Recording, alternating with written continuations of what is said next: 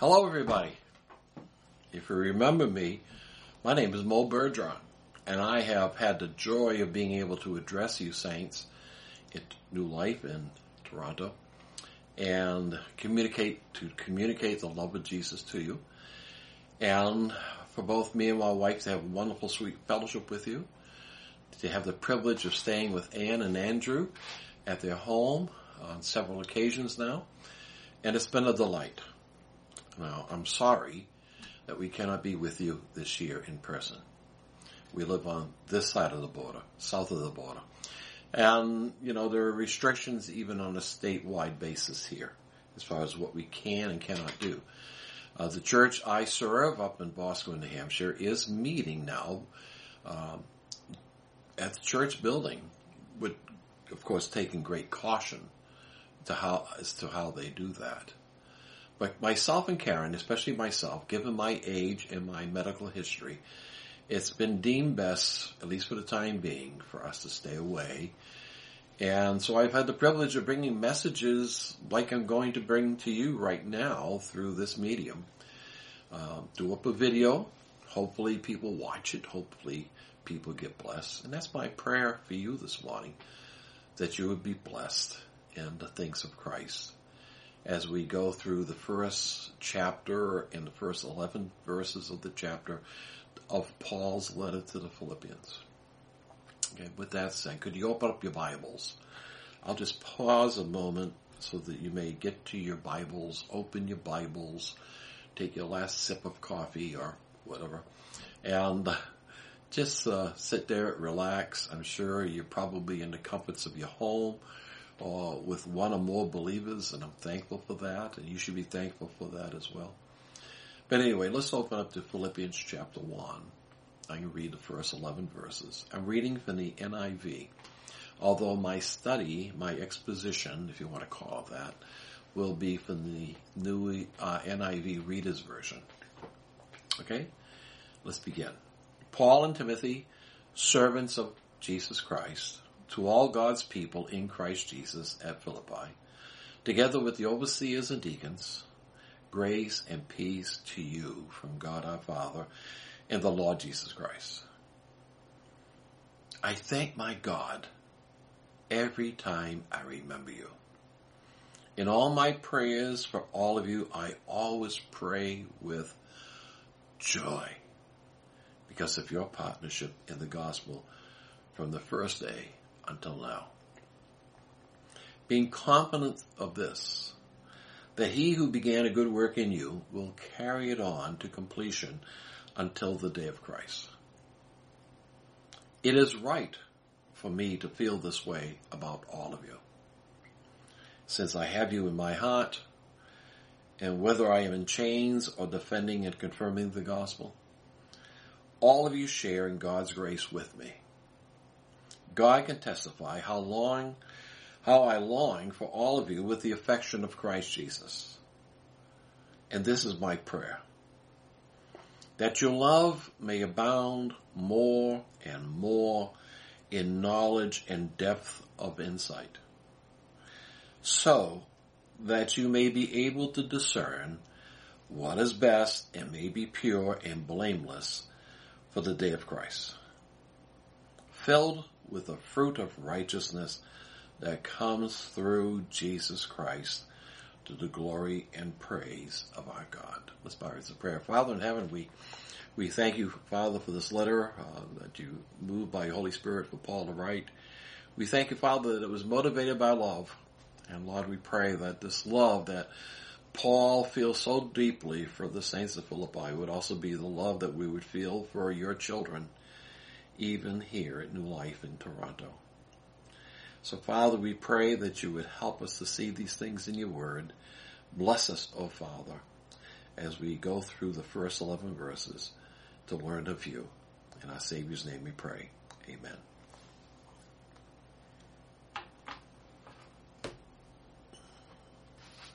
I love Paul's letter to the Philippians. I just just marvel at the uh, people get occupied and preoccupied with how often he says joy. And I love joy, and I think joy really works uh, for those people who have a reason to be joyful. Uh, and Paul had a reason to be joyful, you know, because when he considered the church of Philippi, they were partners with him in the gospel. But you know, he doesn't stop there. There's a reason why believers have joy. There's a reason why we are who we are in Christ Jesus. And I think we'll see some of those things as we go through our text. I, I handle this, of course, I'm not, I'm not behind a pulpit. I'm sitting in a chair in my dining room, actually, with the props, whatever. And, uh, you know, my wife is with me, and both of us together um, really want you to be blessed.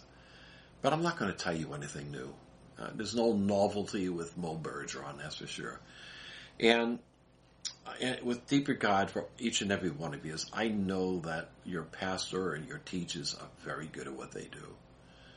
I love their hearts. I, I love being with Andrew in his living room, talking about the things of Christ and seeing him begin to weep because then I begin to weep. I'm a crybaby for Jesus, and he's a crybaby for Jesus too. I don't know if you've ever seen that in him, but you know I love crybabies for Jesus because they know something of the love of God. Well, looking at verse 1, Paul says, we, Paul and Timothy. It's interesting, he includes Timothy here.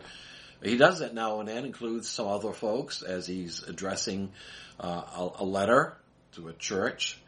Uh, but this time here, he's addressing it with Timothy. He's right by his side, I'm sure. And they're kibitzing as to what Paul is going to write. Of course, we can see, uh, we get a deep sense as we go through this letter that this is really truly a letter from Paul. He uses that first person language that really is telling. But I think probably Timothy sitting aside of Paul is saying, yeah, yeah, me too. me too. So anyway, he says, we, Paul and Timothy, are writing this letter. We serve Christ Jesus. We are sending this letter to you, all God's holy people in Philippi. You belong to Christ Jesus. Now, as we know, Philippi was a city in Greece. It was a very influential city, had a deep history. It was considered a little Rome, a little Rome. Uh, the, the, city was named by uh, uh, Alexander the Conqueror uh, for his father Philip of Macedonia. And so it has a rich history. Uh, the Romans conquered it, of course. And uh, I don't know how it went for them. They probably were still a proud people, proud city. Paul described them in this letter as God's holy people. It's not a way we normally describe each other. It's not a way that we describe churches today. But we should. We should. We should say that the saints at Boscawen, New Hampshire, Sovereign Grace Fellowship, are God's holy people. And the saints in New Life Church in Toronto are God's holy people. And we should be able to say that about any community of faith believers, followers of Christ, Christ lovers. They belong to Jesus, their Messiah. They were his special possession. Uh, again, every Christian is holy because they are in Christ. Outside of Christ, we're no one. We're nobodies. But inside Christ, we are highly blessed. The second part of verse 1 it reads, we are also sending this letter, we, Paul and Timothy, are also sending this letter to your leaders and deacons. Interesting. You don't usually find that type of a beginning in Paul's letters, but he is focusing on the, the church as a whole, and in a secondary sense, he's addressing the leaders of leadership of the church. Uh, as to why he would do that, I think it's because leaders really play a very important role in the direction the church takes. Paul recognized them, the church, to be partners in the gospel. He could not do that unless the elders, the teachers, uh, the deacons were on board with that. And for that, I'm sure Paul was very thankful that they were. In verses 2 through 5, it reads, May God our Father and the Lord Jesus Christ give you grace and peace. I thank my God every time I remember you.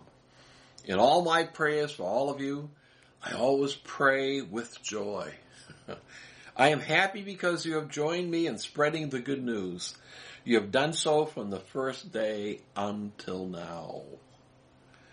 Now, Paul's initial path, if you're aware of it, to Philippi was far from predictable. Perhaps you remember the story. Beginning his second missionary journey, Paul's plan was to go to Asia. Okay. And on the way, Timothy joined him. It was Paul's desire to go to Asia, to minister there, but the Holy Spirit said no. His experience should remind us that God governs our footsteps.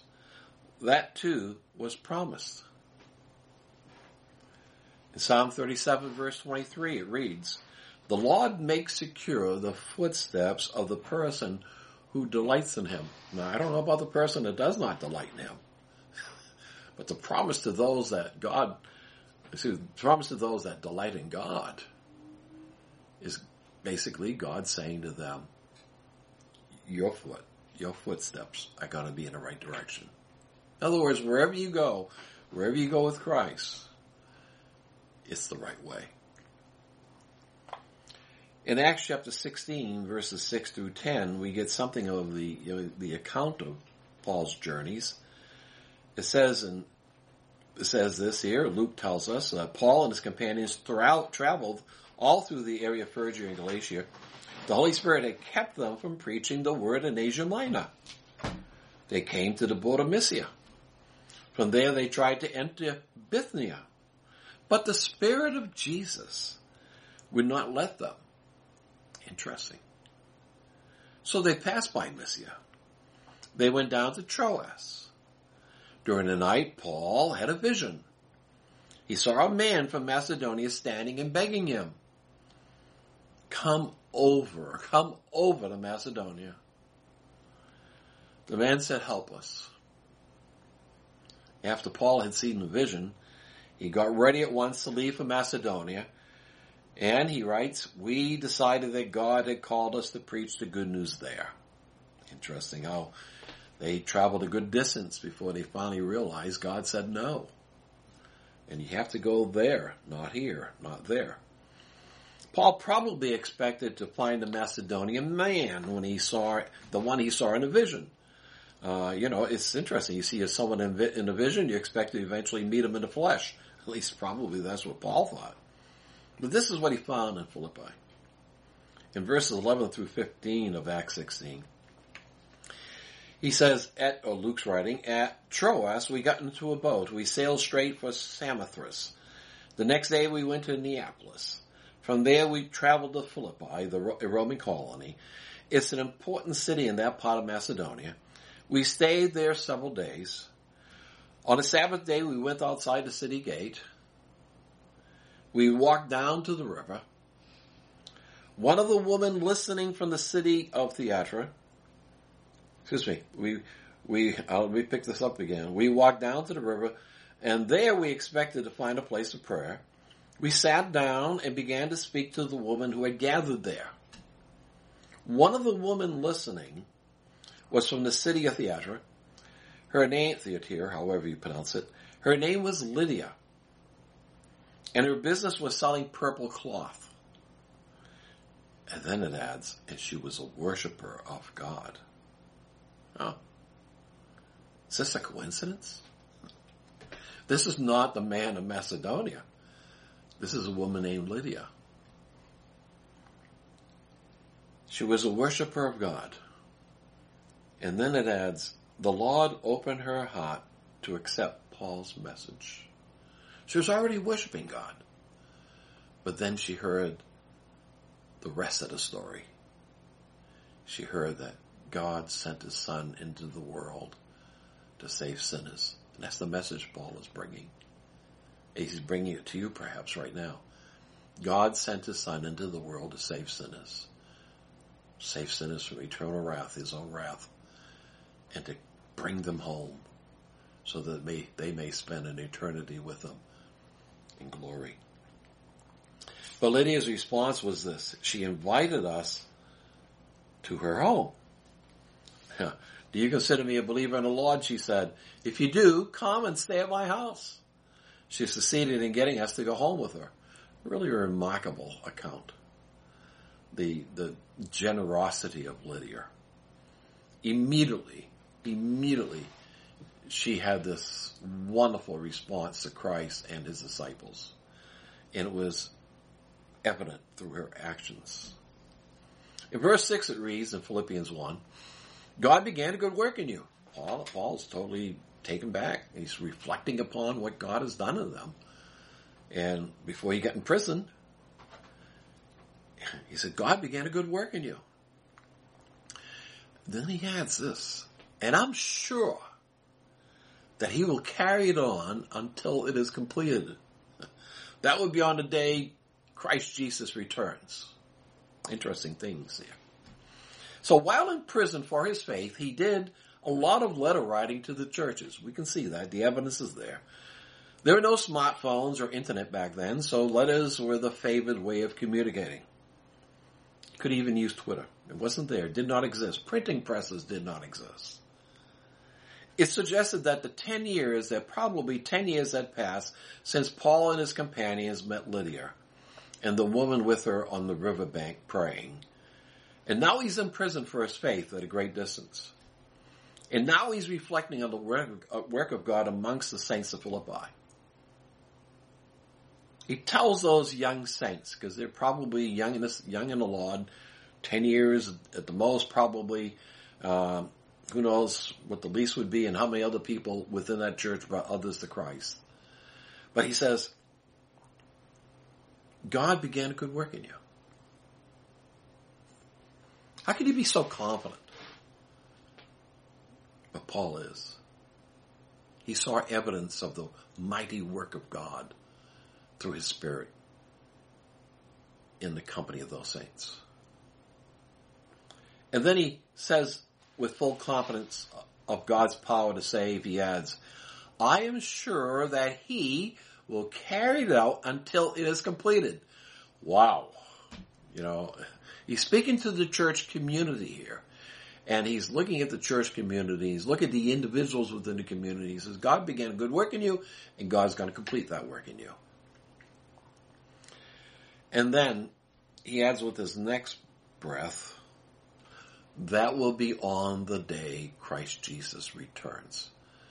So they're still waiting for that completion in some sense. That's the same hope all of us share in Jesus. Just as promised by the angels as Jesus was raised to heaven in Acts chapter 1 verse 7 and then 9 through 11. He said to them, you should not be concerned about times or dates, as so many of us are so wrapped up in shamefully. The Father has set them by His own authority after Jesus said this, he was taken up to heaven. The apostles watched until a cloud held him from their sight. I don't know about you, but I would have kept on looking. would, the angels are going to be talking to me. It says, and while he was going up, they kept on looking at the sky, and suddenly two men dressed in white clothing stood beside them. Angelic beings for sure. Men of Galilee, they said, why do you stand here looking at the sky? That would have been me. Jesus has been taken away from you into heaven. But he will come back in the same manner, the same way that you saw him go. We should keep looking up for his return. Anyway, Luke chapter 12 verse 32, Jesus assured the saints, he says, little flock, little flock, don't be afraid. Your Father has been pleased to give you the kingdom. That's what they're waiting for, the consummation. Question. Have you ever taken the time to tell another saint of God? Maybe your wife, maybe your husband, maybe your believing children. Pick somebody, somebody randomly in a church where you, which you love who you know is a lover of Jesus. Okay? When's the last time you said to them, God began a good work in you? Of all people. We'd like to add that, but he doesn't say that. God began a good work in you. And I'm sure that he'll carry it out until it is completed. Wow. You know, when you have the opportunity to bring somebody to Christ and you see the, the joy and the, uh, this is so filled with love for the for God, for you, for the church. It, it's a remarkable thing. It's a remarkable thing. Of course, we have to keep in mind, you know, the parable of the sower and the seed, and the soils and the rocks, and uh, that happens too. Many receive the word joyfully, but something happens, and before you know it, they're right back uh, lost in the world. So we we basically we basically see that happen, but the joy of seeing believers continue persevering in their faith it's an amazing thing to behold.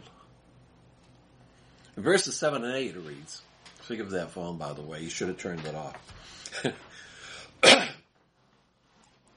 Paul continues, he says, It is right for me to feel this way about all of you. All of you. I love you with all my heart. I may be held in chains, or I may be standing up for the truth of the good news. Either way, all of you share in God's grace together with me. God is my witness that I long for all of you. I love you with the love that Christ Jesus gives. Wow. Don't just read these words and just slough them off. You're seeing here the heart of Paul for these dear saints. And I have no doubt in my mind, if Paul ministered to the, your church, in time he would say the same about you. In time he would know the joy and the love of Christ amongst you and be able to stand back in amazement. That's why he encourages us to grow and grow more in these things. So if you're in prison in chains, for months and perhaps years. And that for a crime you did not commit. You're innocent. What would you, what would you be thinking of? Or who would you be thinking of? Was he so sad and so distraught that he, he lost sight of what God had done through him for these saints, what they had did in response to his faithful service to Christ, he's thinking about them. He loves them. Even in the midst of his sufferings, he's thanking God for them. The work of God. You know, it's one thing for us to read about Aaron putting his staff down and turning into the snakes and, and the magicians of, of Pharaoh doing the same thing, seeing the, the staffs turn them likewise into critters as well. You know, that, that sounds like a big deal. No, what Paul is talking about here, what Paul is thankful for God, is a miracle, a much greater miracle than any musician or even Aaron ever pulled off. He's talking about a miracle of God, a salvific work amongst these people at the church of Philippi.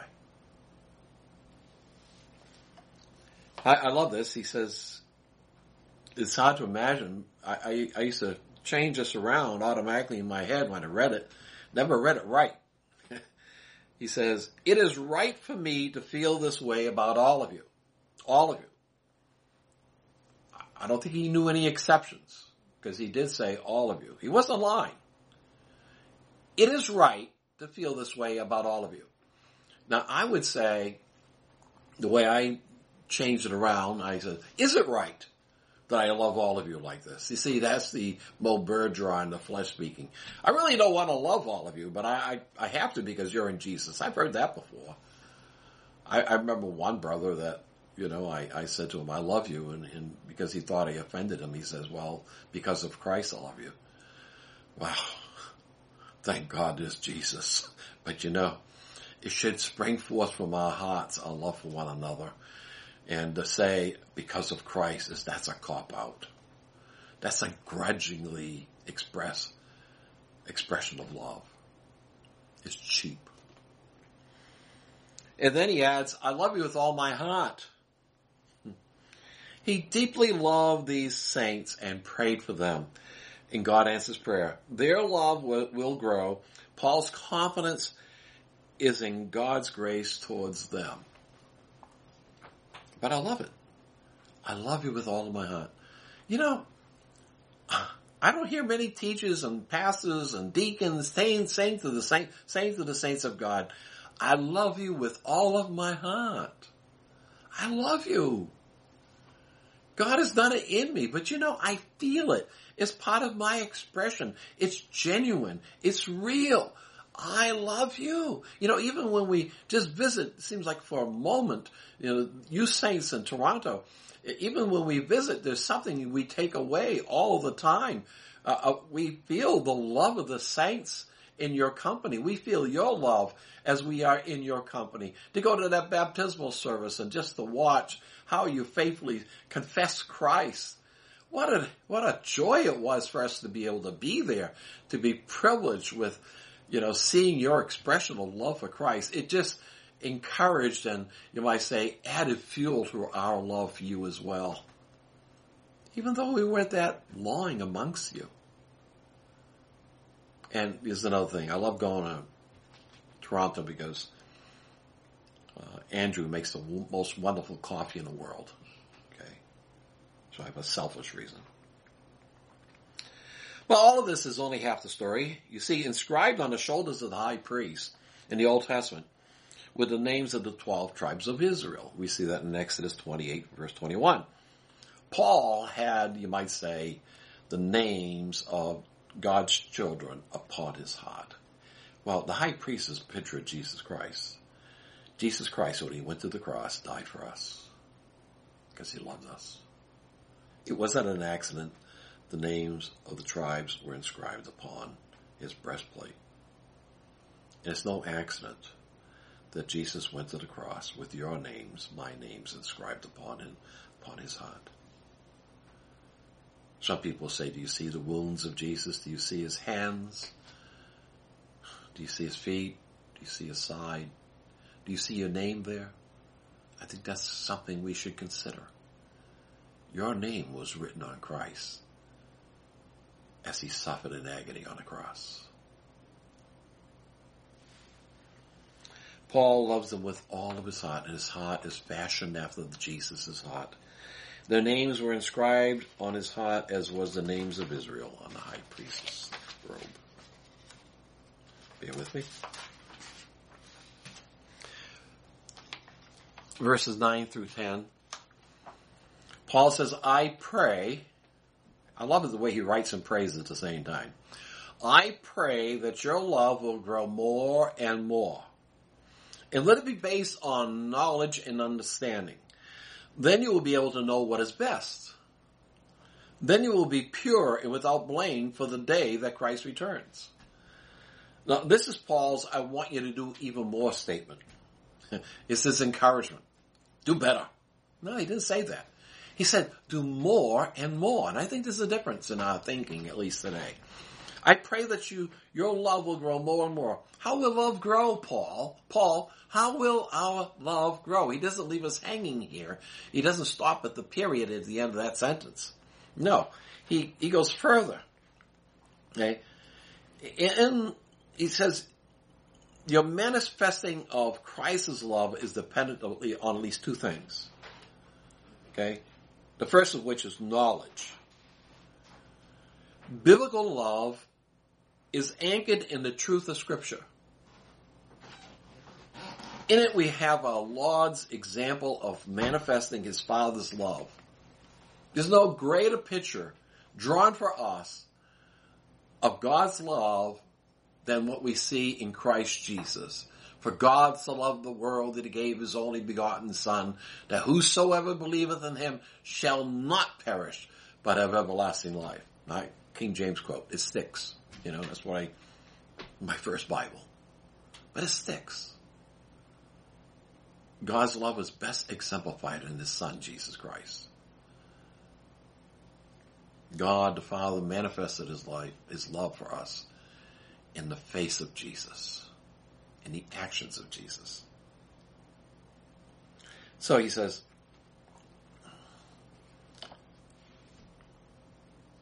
well, he says we should be loving more, more and more.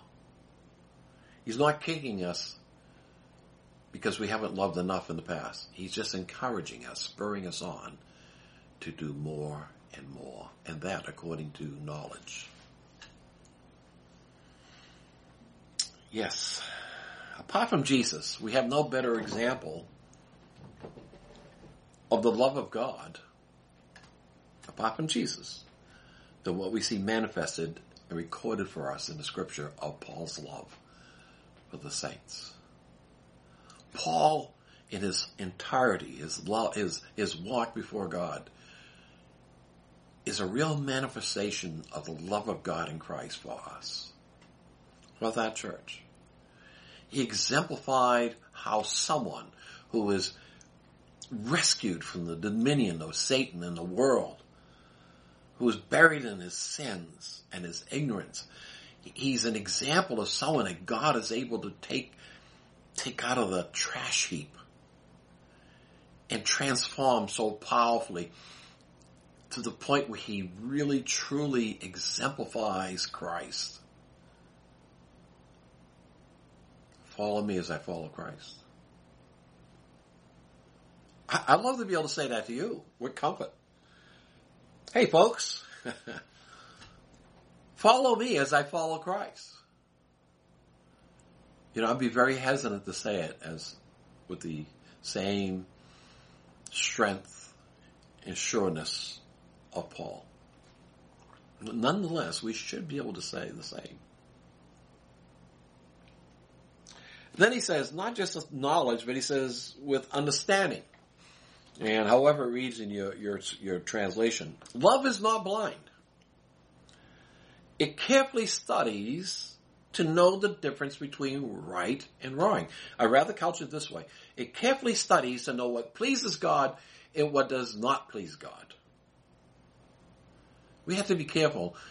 Moral people can be moral people in some sense and not motivated by love, the love for Christ and love for the saints. They're just good people.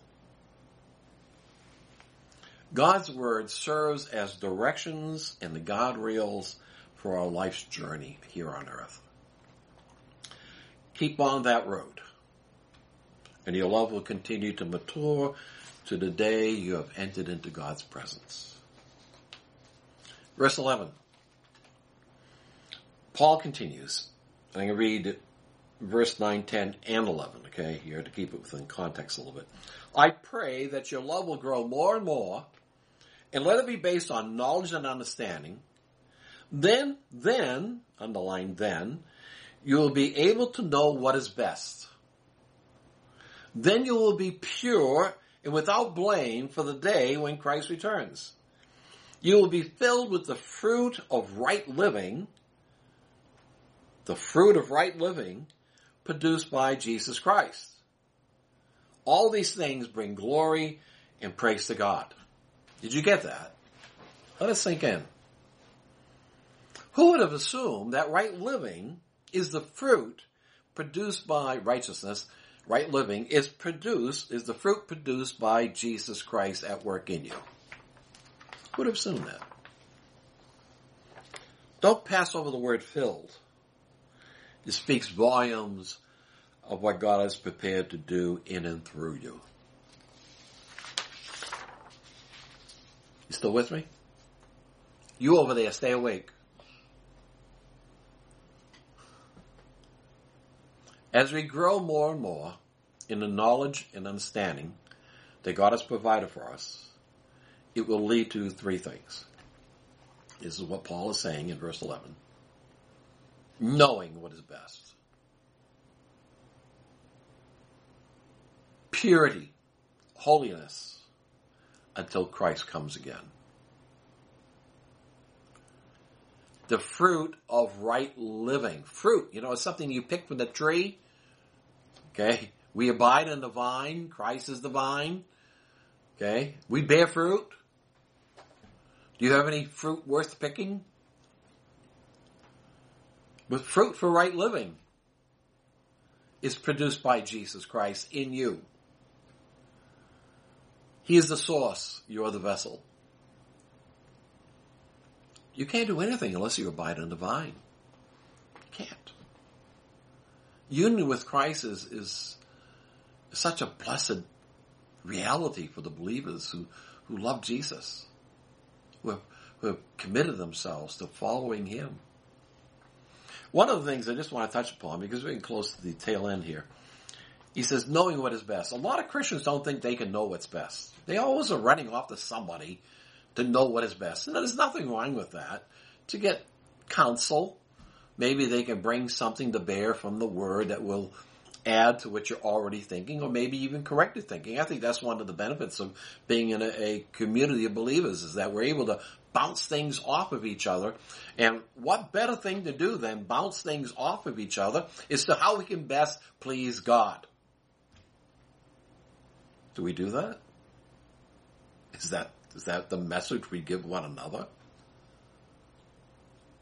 You know, one of the things I enjoy here and then is watching Pastor Andrew uh, bring his messages. And I, I love his sincerity. I love the way he clearly communicates the truth of Scripture. And he does it in such a practical way that even an old timer like me can watch them and, and just be thankful that God, God is a genius in the way he works with us. And Andrew really has a clear way of teaching God's word because he is motivated by love. He pursues the knowledge, he pursues the understanding so that he's able to communicate it with you and you with one another. And the best blessing to Andrew or to your teachers and leaders is that you would return the favor. That you would also be a blessing to them. That would be their wages in some respect.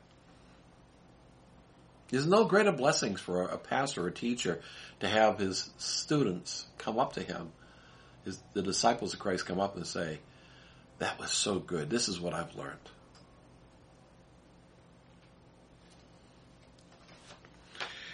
Lastly, we know that we're involved in a spiritual warfare. Paul's letter to the Ephesians spells that out. The enemy seeks our destruction.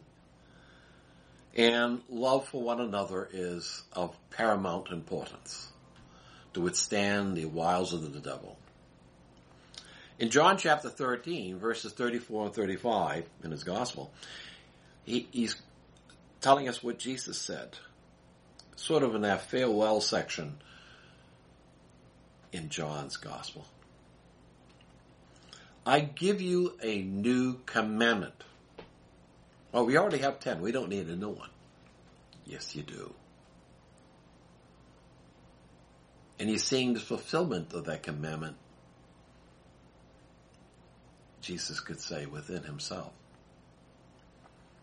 I give you a new command, love one another. You must love one another just as I have loved you. Uh, you know, this is before the cross. They're going to take this away. They're going to remember this as they did after the cross. Love as I have loved you. Self-sacrificial love. Cross-focused, cross-centered love. And then he adds, if you love one another, everyone will know you're my disciples. so you get all of Toronto. You have all of Ontario. You have all of Canada and those south of the border. Okay? You want them to know the gospel of Jesus Christ. You want them to be saved. You want them to be able, to, you be able to call them brothers and sisters. You want them to cherish your God, to have joy. How do you do it? You love one another. That's what Jesus says.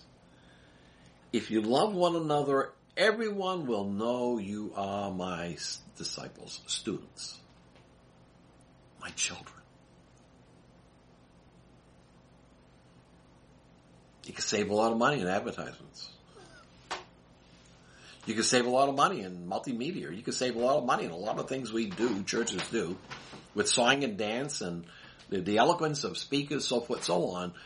All you basically have to do is manifest the love of Christ towards one another and to the world about you. That's it. That's Jesus' formula for people knowing the gospel. Let your light so shine.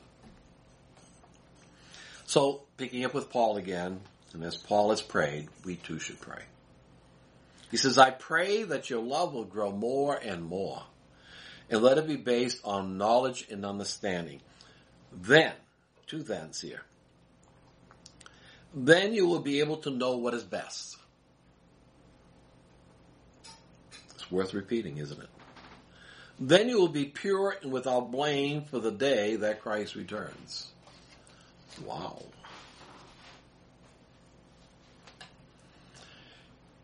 You know, you can't manufacture this kind of love. When Jesus says, if you keep my commandments, you can't keep Christ's commandments with a heart that a heart of stone. The only place or the only means of love being manifested through you is through the new heart that God has given you in Christ, the new birth, and His depositing His Holy Spirit within you. We are manifesting God's love, not a love that we've manufactured out of ourselves. We manifest the love of Christ. That's what we see Paul talking about in this first chapter of Philippians. He's manifesting the love of Christ that each and every one of us can equally manifest. Do you want to manifest the love of Christ? I don't want you to stop beating yourself up all over this. I want you to look with great encouragement to God who is able to fill you with all things for his glory. Look to God and ask him, please let your love shine forth through me. And start loving. Inspires a prayer. Father in heaven, we, we thank you, Father, for your love. We thank you for the love that we see exemplified in your Son. And Father, we thank you for the love we see exemplified in Paul. But not just with Paul. We see your love manifested through saints we have met in the course of our, in the course of our life as Christians. We just want to do what Paul encourages us to do. We want to do it more and more. In your son's name, Father, in the name of Jesus, amen.